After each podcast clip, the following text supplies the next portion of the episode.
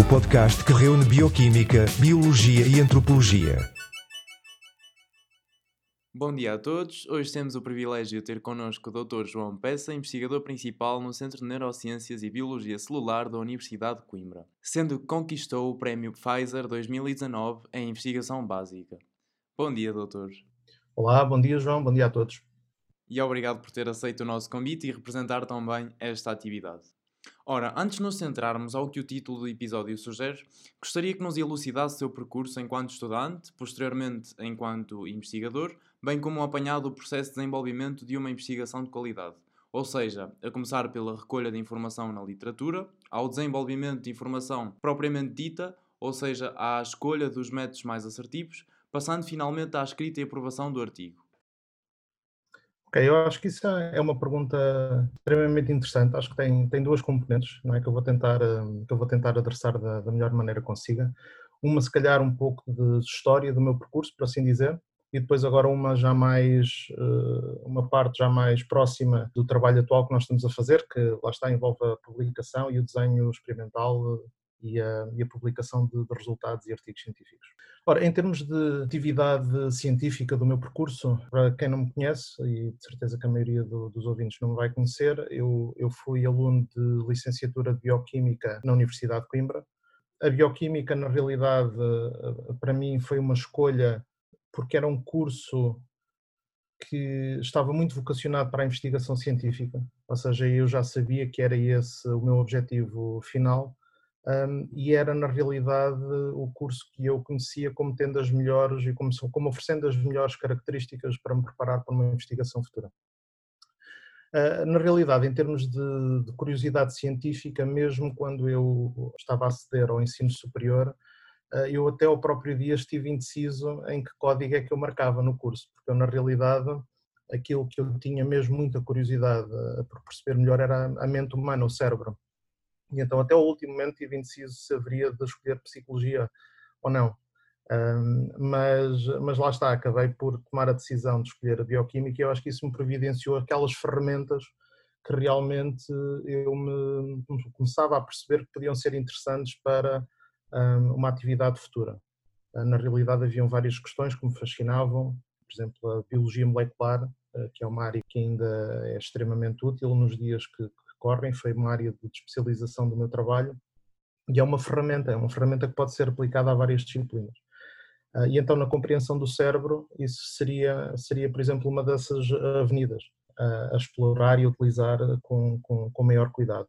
Então, numa parte final já da licenciatura em Bioquímica, foi precisamente por essa avenida que eu enverdei e trabalhei com pessoas que ainda são atualmente docentes do, do, do DCV e que me deram umas primeiras bases, uma primeira formação muito sólida na área de biologia molecular aplicada. Posteriormente, eh, eu entrei num, num, programa doutoral, no programa doutoral em Biologia Experimental e Biomedicina, conhecido PDBEB, que na realidade dava uma grande liberdade de, de escolha aos, aos, alunos que ainda não sabiam exatamente uh, o tema que queriam investigar, de serem expostos a uma larga amplitude de, de, speakers, de investigadores e de professores nacionais e internacionais que nos punham em contacto com alguma da investigação recente e que nos punham em contacto com algum dos trabalhos emergentes na área. Eu, eu para mim, na realidade, este programa foi, foi essencial para a minha formação, porque embora eu conhecesse bem os tópicos que queria trabalhar, quando se começa a pensar no doutoramento convém ter já ideias muito blindadas, ideias muito específicas. Eu ainda não tinha isso. Uh, continuei a procurar, continuei a, explorar um pouco melhor as oportunidades que, que, que eu podia correr e então acabei por, uh, por encontrar uma excelente aliança entre estes meus dois interesses que são, uh, que eram na altura e que ainda em parte continuam a ser atualmente, percebermos a função de determinados genes no desenvolvimento do nosso cérebro e no funcionamento do nosso cérebro, no, na forma como os nossos neurónios uh, comunicam entre si, que por sua vez são a expressão última do nosso comportamento. Ou seja, estamos a falar de uma, de uma aliança de biologia molecular com neurociências. Okay? E eh, a pessoa que eu identifiquei como sendo um líder do campo nessa altura foi um professor, uh, ele atualmente é professor no, no MIT, mas na altura estava na Universidade de Duke, na Carolina do Norte, e então eu decidi fazer uma visita e conhecer o laboratório e nas primeiras semanas posso dizer que fiquei completamente apaixonado pelo trabalho que estava a ser feito lá e acabei por não, não ter que fazer mais votações ou nem, nem vi, eu tinha programado ver outros, outros grupos e outros laboratórios e isso acabou até por nem sequer se materializar. Ou seja, em termos de, de, de, percurso até ao doutoramento foi um pouco essa história. No doutoramento em si o que fiz foi explorar esta atividade que eu, que eu, que eu mencionei há pouco. Essencialmente a grande, a grande pergunta, o grande interesse é percebermos como é que os genes levam, qual é que é o papel de determinados genes e como é que eles levam ao aparecimento de determinados comportamentos ou determinadas patologias. Isto porque um, há vários anos, desde há vários anos, nós já temos a sequenciação do genoma humano, ou seja, nós conhecemos muito o livro da genética.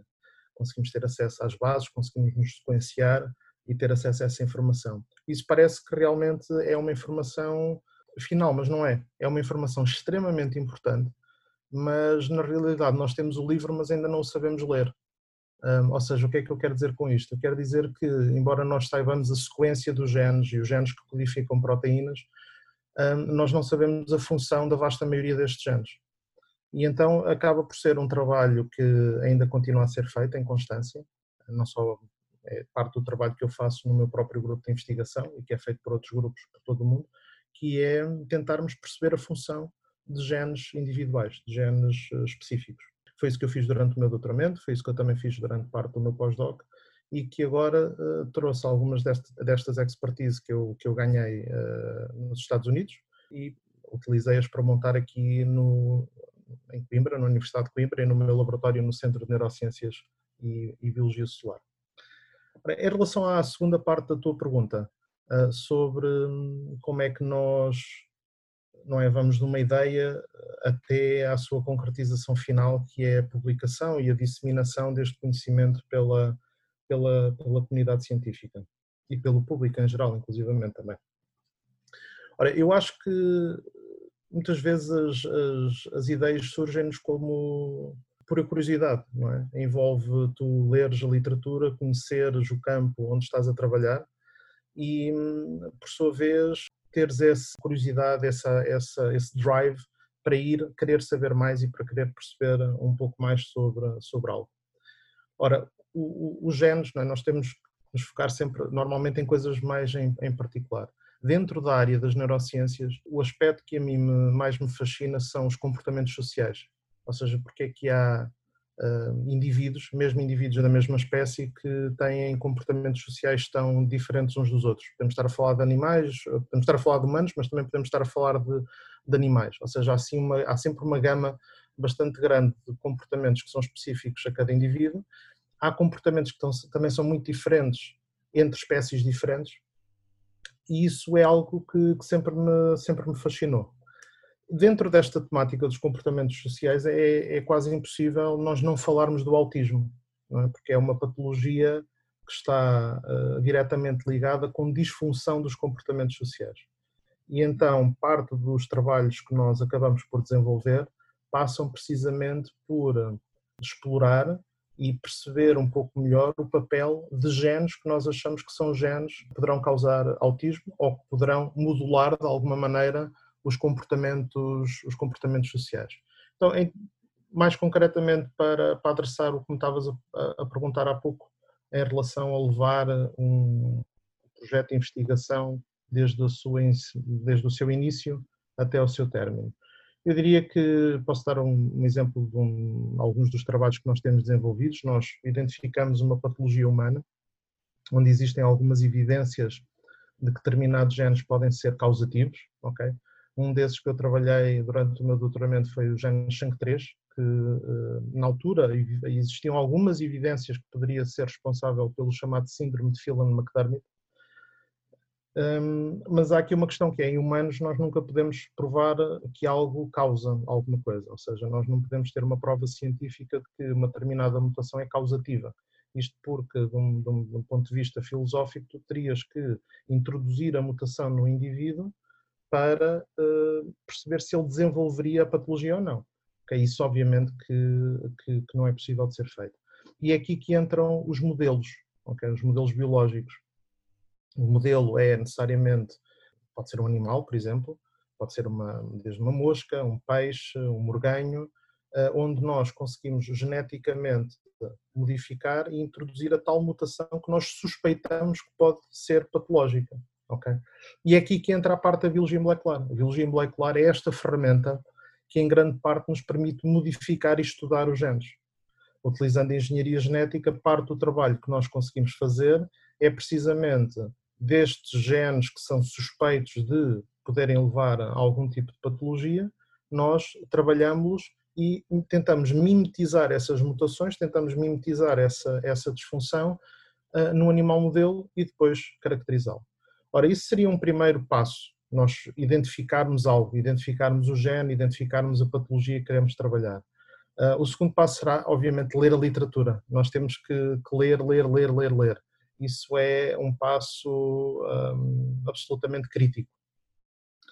Um, depois, aquilo que, que, também precisamos é de conseguir reunir as ferramentas, muitas vezes reunir uma equipa, porque não são trabalhos que se consigam fazer eh, muitas vezes em, em, isolamento, ok? Mesmo para um aluno de doutoramento que tem uma escala temporal de trabalho na ordem de múltiplos anos, normalmente é sempre preciso ter uma equipa que consiga, uh, em quem ele se consiga apoiar e que consiga desenvolver o trabalho. Ou seja, isso também é uma parte crítica destes, deste tipo de projetos de investigação. Estamos a falar de áreas que são extremamente complexas e, como tal, podem precisar desde, lá está, da engenharia genética, da biologia molecular, da bioquímica, de microscopia, de análise de comportamento animal, ou seja, são, são estudos que, pela, sua vir, pela virtude de serem estudos também biomédicos, acabam por ter uma necessidade de aplicar várias técnicas onde é muito difícil um mesmo indivíduo se especializar em todas, ou seja, nós podemos ter alguém que é extremamente eh, competente a fazer uma determinada, uma determinada tarefa, vamos imaginar a parte de engenharia genética, mas depois a componente de microscopia ou, ou componente de eletrofisiologia vão ser mais difíceis de conseguir, naqueles primeiros anos de vida, de carreira científica, dominar tudo. Ou seja, isso são coisas que vêm ao longo de uma carreira longa. Uh, por exemplo, eu tive sorte de conseguir tocar em todas essas, essas técnicas ao longo da minha carreira, mas também tive um doutoramento anormalmente longo, por assim dizer, para o, para o standard português. Um doutoramento normalmente em Portugal dura à volta de 4 anos, nos Estados Unidos, por exemplo, dura 6, e depois temos o pós-doc em cima disto. Ou seja, até conseguirmos ter esse treino que permite dominar todas essas técnicas também demora tempo, e então é bom termos uma equipa onde depois conseguimos especializar alguns uh, indivíduos logo de início em tarefas uh, particulares. Depois temos o processo de recolha de dados, que é um processo uh, naturalmente moroso, principalmente se estivermos a trabalhar com um, animais, com modelos, com modelos animais. Um, em biomedicina nós utilizamos muitas vezes o morganho, porque é um animal que é ao mesmo tempo simples uh, o suficiente, mas complexo, é simples o suficiente para nós conseguirmos manipulá-lo no laboratório e complexo o suficiente para se assemelhar em várias componentes celulares e fisiológicas à patologia que nós queremos mimetizar, que é necessariamente uma patologia de, de, de humanos, quando estamos genericamente a falar no caso do, do, autismo. O processo de recolha de dados é, obviamente, é um processo que eu diria que é o processo que demora mais tempo, normalmente nestes, nestes, nestes estudos. Por fim, temos o tratamento dos dados, a análise, a preparação da estatística, a escrita do, do manuscrito e também o processo de, de publicação dos resultados, que uh, hoje em dia é um processo que passa pela, que é agilizado pelas, pelas eh, revistas, pelas, pelas editoras, um, onde nós submetemos os trabalhos e são avaliados primeiro em primeira instância por um editor, que é uma pessoa que pode ou não ter formação específica na área, um, mas que depois necessariamente passa pela avaliação por pares, aí sim especialistas na área poderão avaliar mais cuidadosamente os méritos do trabalho, avaliar eh, os, os claims, avaliar hum, as ideias que estão a ser propostas e depois eh, julgar em função daquilo que, que, que é dito se o trabalho é meritório um, ou não. Uh, e obviamente no final é a celebração, não é? Quando temos os trabalhos aceitos, aí é, eu diria que é a melhor parte. Bom, acho que todos ficamos elucidados. Passando agora para a parte científica e focando na conquista do prémio Pfizer 2019, que já lá vamos, Sei que o doutor se foca na compreensão do autismo e como as computações sinápticas dão origem a programas comportamentais, se assim posso dizer. De facto, este transtorno é demasiado complexo e eu pedia para começar exatamente por aí, ou seja, o que é o autismo, o que é que se passa no cérebro de um autista e efetivamente qual é que é o papel da genética no aparecimento deste distúrbio. E aproveitava para rematar esta questão com um ponto extremamente importante, ou seja, existe uma origem biológica para o desenvolvimento deste transtorno? Ok, isso são, são todas hum, excelentes perguntas. Eu se calhar vou, vou, vou começar por falar um bocadinho sobre o autismo em si e acho que isso acaba por ajudar a responder parcialmente a algumas, a algumas questões diferentes. Um, o autismo, um, hoje em dia, como nós o percebemos, e ainda há muita coisa que falta perceber, por isso aquilo que está a ser dito hoje, uh, daqui a alguns meses ou daqui a alguns anos, pode vir, obviamente, a sofrer alterações precisamente por isto, porque é uma área de investigação atual, uh, de investigação intensa, para o qual nós ainda precisamos de muitas respostas. Há muitas perguntas e, infelizmente, ainda não há respostas para, para todas elas.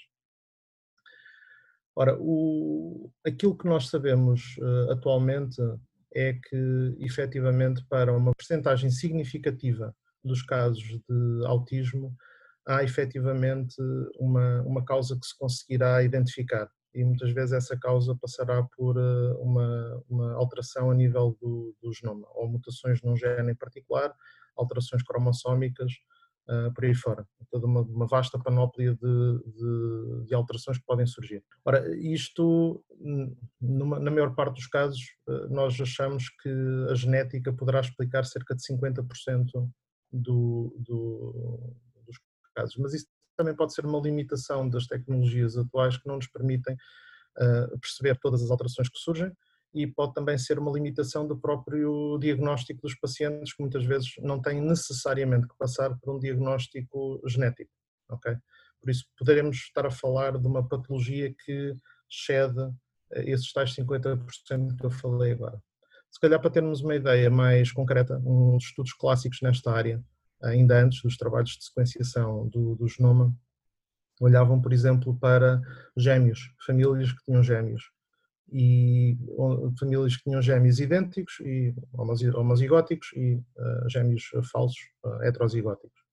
E a pergunta que podia ser feita, e foi feita em vários destes estudos, é se um dos, uh, das crianças, se uma das crianças de um destes pares de gêmeos apresentar autismo, qual é que é a probabilidade ou com, com que frequência é que o outro irmão desenvolve a patologia ou é diagnosticado com a mesma patologia. Ora, no caso do autismo, se os gêmeos forem um, idênticos, uh, há estudos que mostram que essa probabilidade do segundo ser também diagnosticado com autismo pode chegar a, atingir os 70% ou 80%. Uh, no caso dos, dos gêmeos falsos, da heterozigotia, essa percentagem é muito mais reduzida, rondará os 20%, 30%. Ou seja, o que é que isto nos diz? Isto diz-nos que realmente o autismo é, uma, uh, é um distúrbio onde a componente genética tem um papel extremamente eh, preponderante. Okay.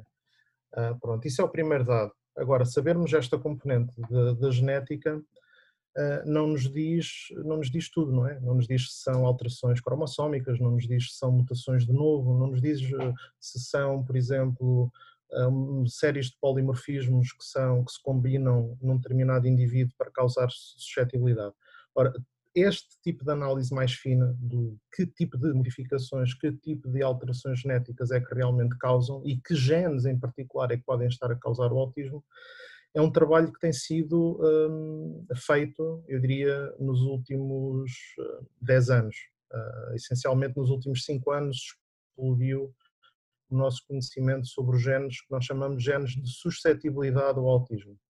Uh, isto porque começamos a conseguir analisar muitos mais pacientes, ou seja, o poder de detectar a, a capacidade de determinadas mutações serem causativas também aumentou muito e aquilo que nós conseguimos reunir até à data são cerca de, eu diria, à volta de 300 genes de suscetibilidade ao autismo. Okay?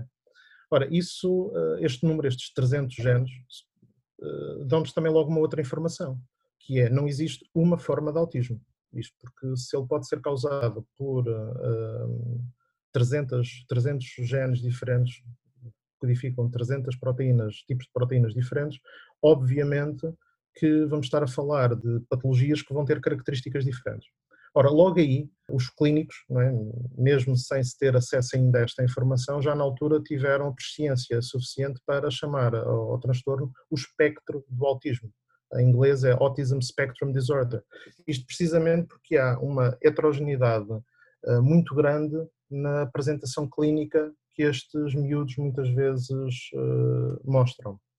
Ora, aquilo que se conseguiu reconciliar nestes últimos anos é, parcialmente, uh, uma explicação para isto. É? Esta heterogeneidade faz então sentido porque precisamente estamos a ter, se calhar, muita heterogeneidade também a nível de, da causa, a nível da origem biológica preciso responde parcialmente também à tua pergunta de se o autismo tem ou não uma origem biológica e aquilo que, que eu posso repetir mais uma vez é que na vasta maioria dos casos, ou numa grande percentagem de casos, nós conseguimos perceber que há a componente genética que, que é importante.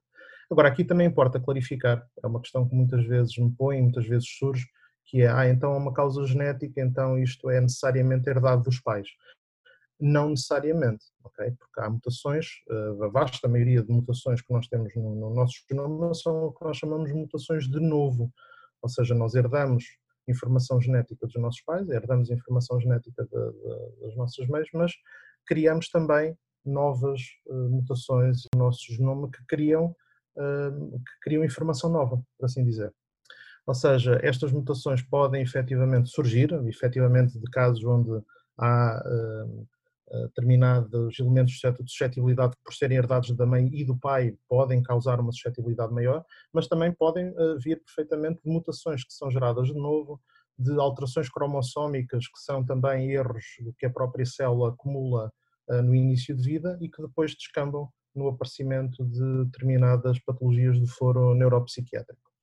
Agora, a nível de trabalho eh, atual nesta área, o que é que nós, o que é que nós e outros, e outros laboratórios suspeitas de que gene A, B ou C está envolvido na patologia, é interessante um ponto de vista diagnóstico, mas não é muito, não é nem o princípio nem o fim da nossa compreensão sobre o que é que aquele gene, o que é que aquela proteína, quando está a ser codificada, faz, para que é que ela é importante, e realmente o que é que está a acontecer à célula, ao neurónio, ao organismo, quando essa mutação existe.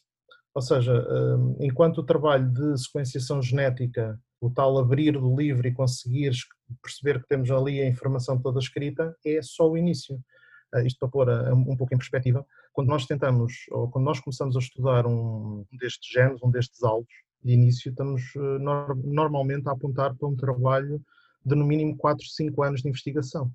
Ou seja, cada um desses 300 alvos precisa de um acumular de anos de trabalho comparativamente com assim, a identificação, que é exponencialmente mais longo.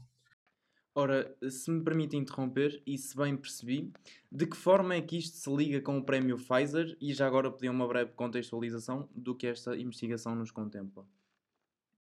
Isto liga com esse trabalho que tu mencionaste há pouco do, do prémio Pfizer, porque o prémio Pfizer foi-nos atribuído precisamente pelo trabalho que nós tivemos na compreensão de um desses genes em, em particular, o chamado gene GPRASP2. Agora, outra pergunta que também uh, muitas vezes é, é, feita é porquê o GPRASP2? Porquê este gene e porquê não outro? Uh, na realidade isso também é muitas vezes questionado porque é um gene que não é um gene com uma prevalência muito grande na população, ou seja, não há muitas pessoas com este, que apareçam com esta mutação. Um dos outros genes com que eu trabalhei também durante muitos anos, o gene SHANK3, é muito mais prevalente. Mas mesmo, mesmo assim, quando nós falamos em muito prevalente, estamos a falar de um elemento que no máximo explica 1 a 1,5% de todos os casos de autismo. Okay? Logo por aí acaba por ser uh, um pouco insignificante. Ora, o caso do gene SHANK3, a estratégia que nós pensámos na altura é vamos então atacar um destes genes que podem ajudar a explicar uma grande, uma, uma grande percentagem de pacientes. E é um trabalho uh, que tem sido muito bem aceito pela, pela, pela comunidade científica. Há imensos grupos espalhados por todo o mundo que utilizam os animais geneticamente modificados que eu, que eu criei. Mas agora, quando voltei para Coimbra, uh, pensei, fui olhar para o outro extremo da equação, uh, que é, ok, nós temos mais de 300 genes, mesmo o gene mais popular, entre aspas, mais, hum, mais penetrante, mais prevalente na população, se só aparece em cerca de 1 a 1,5%, será que isso nos vai ajudar a tentar chegar a uma terapia que seja potencialmente útil para um grande número de indivíduos? E obviamente que a resposta é não. Então, hum, este projeto ligado ao prémio Pfizer, aquilo que nós optámos por fazer foi algo ligeiramente diferente. Nós fomos pela literatura e fomos procurar quais é que são os insultos celulares comuns a múltiplos uh, mutações em genes de autismo. Ou seja, temos o gene A, o gene B, C, D, E, por aí fora. E nós sabemos, pela literatura, temos vários papers que descrevem um, estas mutações e depois há uma caracterização feita aos animais modelo ou em cultura sobre o que é que acontece em cada uma destas mutações. Então, fizemos uma espécie de uma tabela onde nós procuramos quais é que são os, os eventos que aparecem disfuncionais e aquilo que nós conseguimos identificar e que também outras pessoas conseguiram identificar é que há uma alteração muito, muito interessante que é extremamente comum a, a todos estes genes uh, de suscetibilidade de autismo, que é a alteração na sinalização pelos receptores metabotrópicos de glutamato. Okay? É um nome, como se diz em inglês, é um mouthful, é um nome muito grande, mas são, resta saber que são receptores que são absolutamente críticos na nossa plasticidade, na plasticidade dos neurónios, e que é algo que, independentemente de nós termos a mutação A, B, C, D, eh, muitas vezes aparecem alterações na sinalização por esta via em particular. Ora, aquilo que nós eh, fomos então à procura foi, então e se em vez de nos estarmos a focar no gene A, B, C, D, eh, tentássemos ver que elementos celulares é que podem estar a controlar estes receptores metabotrópicos glutamato. E foi aí que encontramos a GPRASP2, eh, que, não surpreendentemente, é também ela própria um gene de suscetibilidade de autismo, ou seja, ela regula os receptores e, ao mesmo tempo, se tiver mutados, poderá estar ligada com a patologia. Porquê é que nós achamos que, de um ponto de vista biomédico, pode ser um, um, um elemento interessante? Porque esta, este gene, este, codifica esta proteína, GPRS2, ela regula uh, a atividade dos receptores. Ora, e se ela regula a atividade dos receptores, poderá ser uma alavanca útil para controlar a disfunção quando existe mutação no gene A, mas também quando existe no B, ou quando existe no C, ou quando existe no D.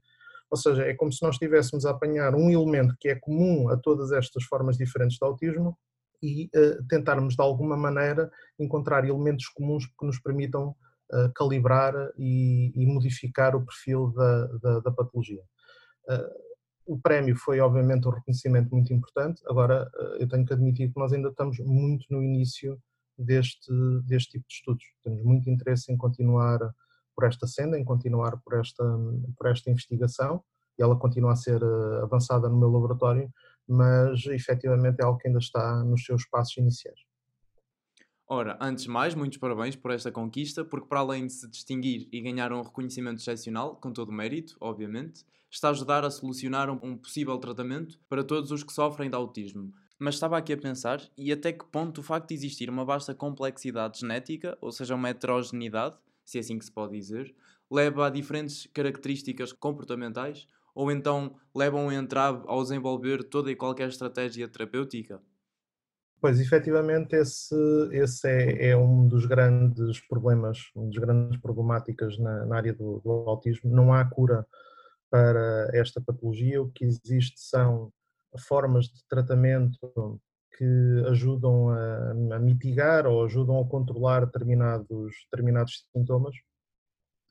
E nós, na realidade, temos ainda muitas dúvidas, temos muitas questões.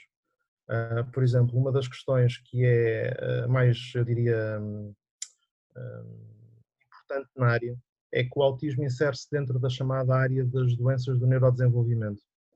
E então, o que isto quer dizer é que há uma espécie de um dogma, podemos dizer assim, que nas patologias do neurodesenvolvimento são causadas por um determinado insulto, uma mutação ou um determinado insulto biológico, que levam à alteração do processo normal do desenvolvimento do cérebro. A partir deste momento, aquilo que nós consideramos é que isso seria irreversível. Ou seja, se temos um circuito que ficou mal formado durante o desenvolvimento, ele hum, posteriormente não vai conseguir uh, uh, remodelar. Ora, no caso do autismo, hum, isso também é uma, é uma preocupação bastante, bastante grande. É uma preocupação que nós e outros temos tentado adressar, porque sempre que existem dogmas, é quase o dever científico de os questionar. É? Nós percebermos se realmente esse dogma é algo que é, como se diz em inglês, apenas um truism, não é uma coisa que nós temos que aceitar como sendo verdade, ou se é realmente algo que nós podemos testar como hipótese falsificavelmente, é, é, é mesmo assim. E o que os dados mais interessantes que eu tenho visto nesta, nesta área uh, passam realmente por nós tentarmos perceber em animais modelo, mais uma vez, se revertendo estas mutações, se nós conseguiríamos também reverter parte das, uh, das alterações que, comportamentais que são vistas. Uh, e os resultados são um bocado mistos mas na realidade há alguns resultados positivos, o que quer dizer que se nós conseguíssemos reverter mutações individuais em animais, ok, os animais são obviamente eh, seres muito mais simples do que, o, do que um ser humano, mas mostram-nos pelo menos algumas pistas interessantes neste sentido de que poderia ser possível reverter alguns dos, das alterações comportamentais e mesmo alterações a nível da neurobiologia, uh, do, do, do, funcionamento neurobiológico do, dos indivíduos. Ora, dito isto, um, isso, obviamente, que é um dado extremamente encorajador, porque permite pensar que nós podemos pensar em procurar, continuar a procurar terapias que possam vir a ser, a vir a ser úteis. Uh, no caso do nosso trabalho em, em particular, nós estamos a seguir uma via ligeiramente diferente, que é esta via de tentarmos procurar uh, elementos uh, dentro das vias de sinalização celulares que sejam comuns a múltiplas formas de autismo diferentes e que então nos permitam uh, controlar o perfil de disfunção dentro do, destas células. Uh, aqui grande parte do, do, desafio muitas vezes passa porque, não é, quando nós pensamos num gene, nós temos uh, obviamente esta noção de que todas as células do nosso corpo têm todos os genes, não é? têm o mesmo genoma. Mas o mais interessante é que dentro do cérebro também não. Ou seja, dentro do cérebro nós temos circuitos onde a expressão de determinados genes é muito específica, ou é muito particular. Então, o que acontece é que, eh, voltando um bocado atrás àqueles receptores avotrópicos que eu falei, se nós os quiséssemos modular com o cérebro ao mesmo tempo, nós não conseguimos criar drogas que sejam inteligentes o suficiente para irem modificar, vamos imaginar, apenas os receptores, eh, nós chamamos de MGLUR, não vamos conseguir modificar apenas estes receptores só no hipocampo, por exemplo. Ou seja, se nós tomamos uma droga, ela vai modificar todos estes receptores em todo o cérebro ao mesmo tempo. Isso, obviamente, é um problema. É um problema porque se nós temos uma mutação no gene A e o gene A está a causar uma disfunção apenas numa, numa região muito específica do cérebro, a utilização de uma droga que vai afetar o cérebro todo muitas vezes tem uh, consequências que são piores do que a própria patologia uh, em si, do que a própria doença que o indivíduo está a sofrer em si. Ora, o nós conseguirmos focar em alvos celulares como sendo alvos terapêuticos, como é o caso da GPRSP2, tem uma segunda vantagem, ou seja, para além de ser um elemento que pode vir a ajudar em múltiplas formas diferentes de autismo, a GPRS2 é expressa especificamente em determinados tipos de células. E ao ser expressa em determinados tipos de células, e sendo que é um gene que regula os receptores metabotrópicos do glutamato, eu ao afetar a GPRSP2 especificamente, eu sei que vou estar a afetar os receptores metabotrópicos do glutamato apenas no tipo celular uh, específico onde, uh, onde, onde por desenho ela é uh, originalmente expressa. Ou seja, ela é expressa no hipocampo, é expressa muito fortemente no hipotálamo também. Então, se eu, em vez de criar uma droga genericamente para, para atacar os receptores, desenhar uma droga especificamente para trabalhar a GPRSP2, eu sei que vai ser essas duas zonas do cérebro que eu vou estar a, a afetar de forma seletiva, por assim dizer. Ou seja, isto é um pouco as nossas ideias que nós temos em termos de tentar criar novas uh, terapêuticas, terapêuticas mais inteligentes para vir a mitigar alguns destes, destas patologias e, e de outras. Certíssimo.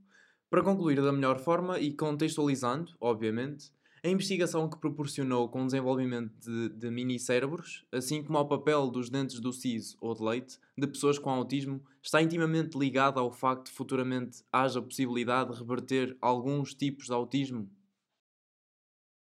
Ok, isso é uma, é uma, uma excelente pergunta. Eh, eu tenho de começar um bocadinho mais atrás, antes de falar das potenciais terapias, se calhar a dar um bocado mais o contexto que é este trabalho que nós, que nós temos desenvolvido. O trabalho, nós, nós genericamente referimos este projeto como o projeto Protean. Isto porquê? Porque hum, vem da, da ideia desta figura mitológica que tinha capacidade de se alterar a sua forma, de se transmutar e de modificar o seu próprio, a sua própria aparência, a sua própria função.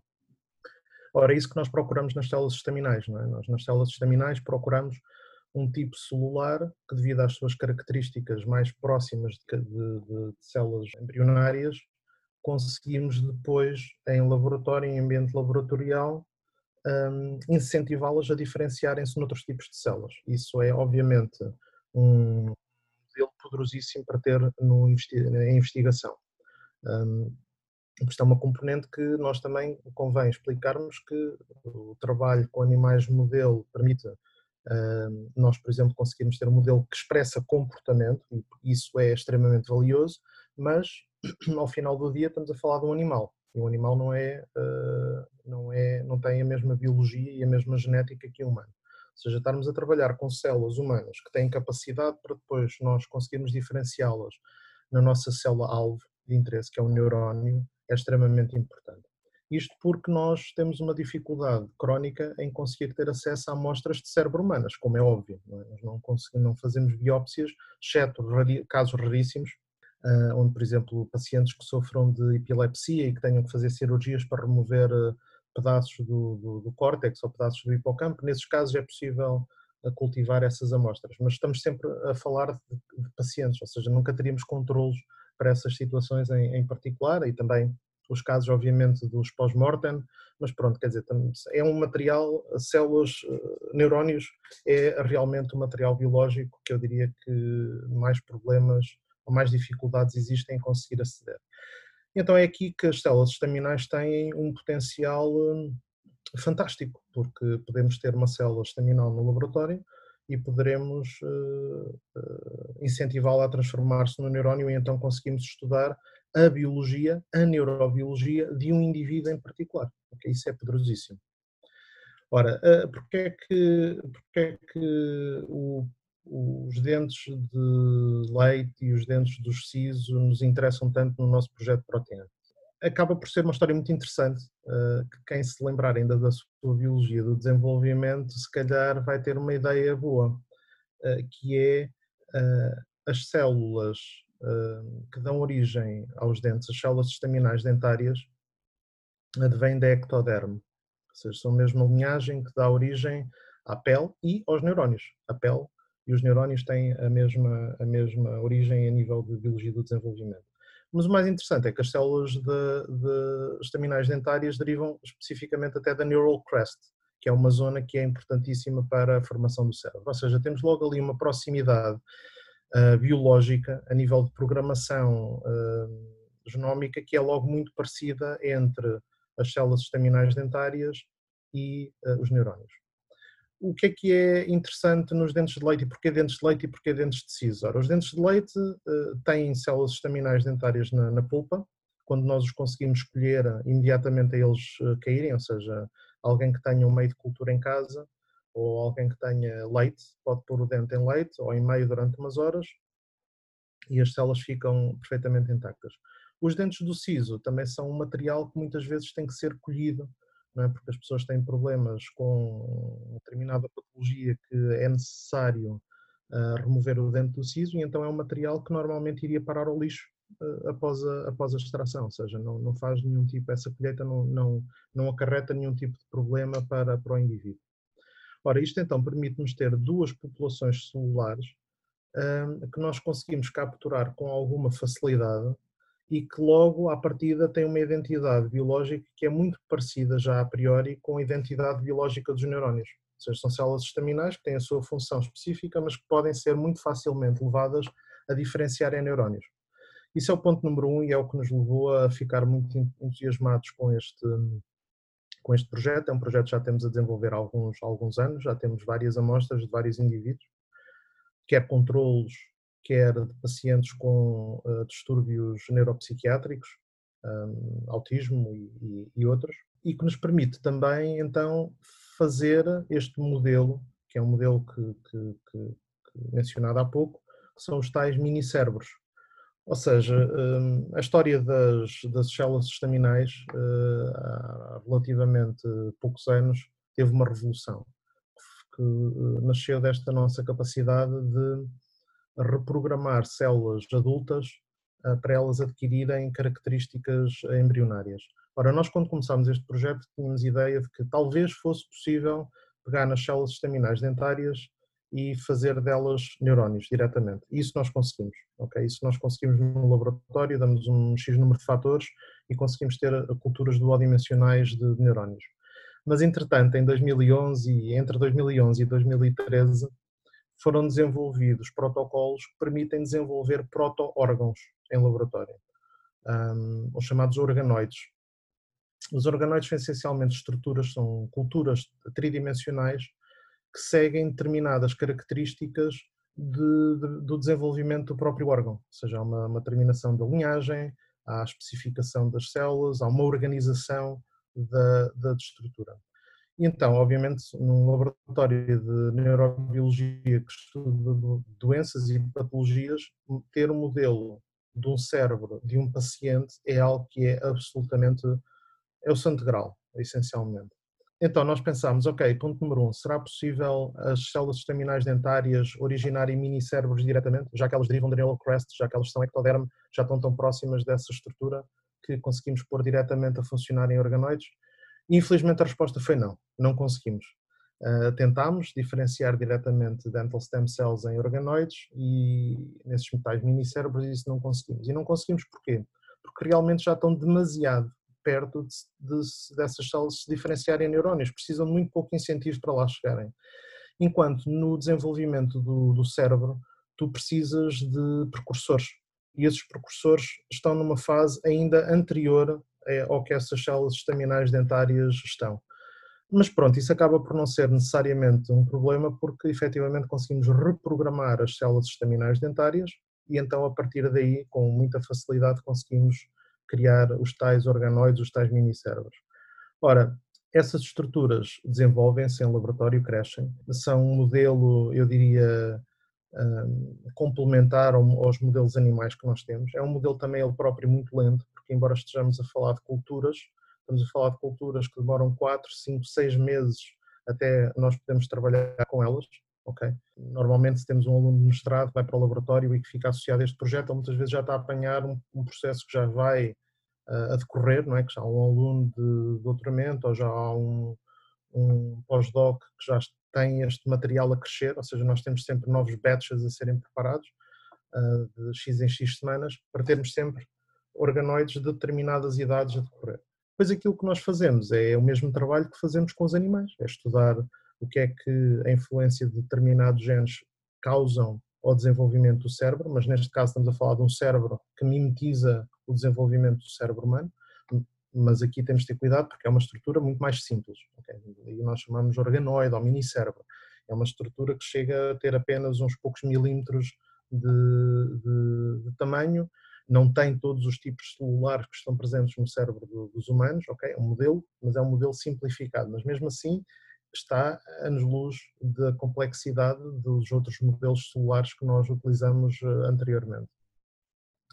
Eh, outras manipulações que nós também conseguimos fazer são pesquisas de insultos ambientais, por exemplo, determinados fármacos ou determinadas drogas que nós sabemos que podem ter um impacto negativo no neurodesenvolvimento. Por exemplo, houve, eu achei muito curioso porque nós tínhamos um trabalho a decorrer com ácido valproico, o efeito ácido valproico nos minicérebros, Uh, e há pouco tempo houve assim um, um, revitalizar dessa, dessa ideia na, até na comunicação social e o meu aluno de doutoramento ficou pronto, muito entusiasmado porque era uma, era uma questão que estava a surgir uh, novamente. E embora se saiba que o ácido valproico está muito fortemente associado a problemas de surgirem alterações a nível do neurodesenvolvimento, o que é que realmente aparece alterado nos circuitos neuronais uh, destes pacientes não se conhece. E o que pode ser aqui muito interessante é perceber, um, mais uma vez, o que é que são estas causas comuns que levam ao mesmo tipo de patologia. Por isso, percebermos a fundo o que é que o ácido valproico está a fazer ao cérebro em desenvolvimento poderá vir a ser muito útil também para uma série de, de outras patologias. Um, isto é um projeto que, por virtude do tempo que demora, é um projeto que nós, mesmo já o tendo lançado há cerca de dois, três anos, ainda estamos na fase, na tal fase de recolha de dados que eu mencionei ao início, que acaba por ser eh, também um processo eh, tão ou mais lento até do que o próprio processo dos animais eh, geneticamente modificados. Bom, resta-me felicitá-lo pelo papel que tem vindo a exercer à comunidade e muito obrigado pela excelente descrição que desempenhou neste episódio, em meu nome e em nome dos núcleos estudantes de Bioquímica, Biologia e Antropologia da Associação Académica de Coimbra. Obrigado. Muito obrigado pelo convite, foi um prazer estar aqui com, com vocês hoje.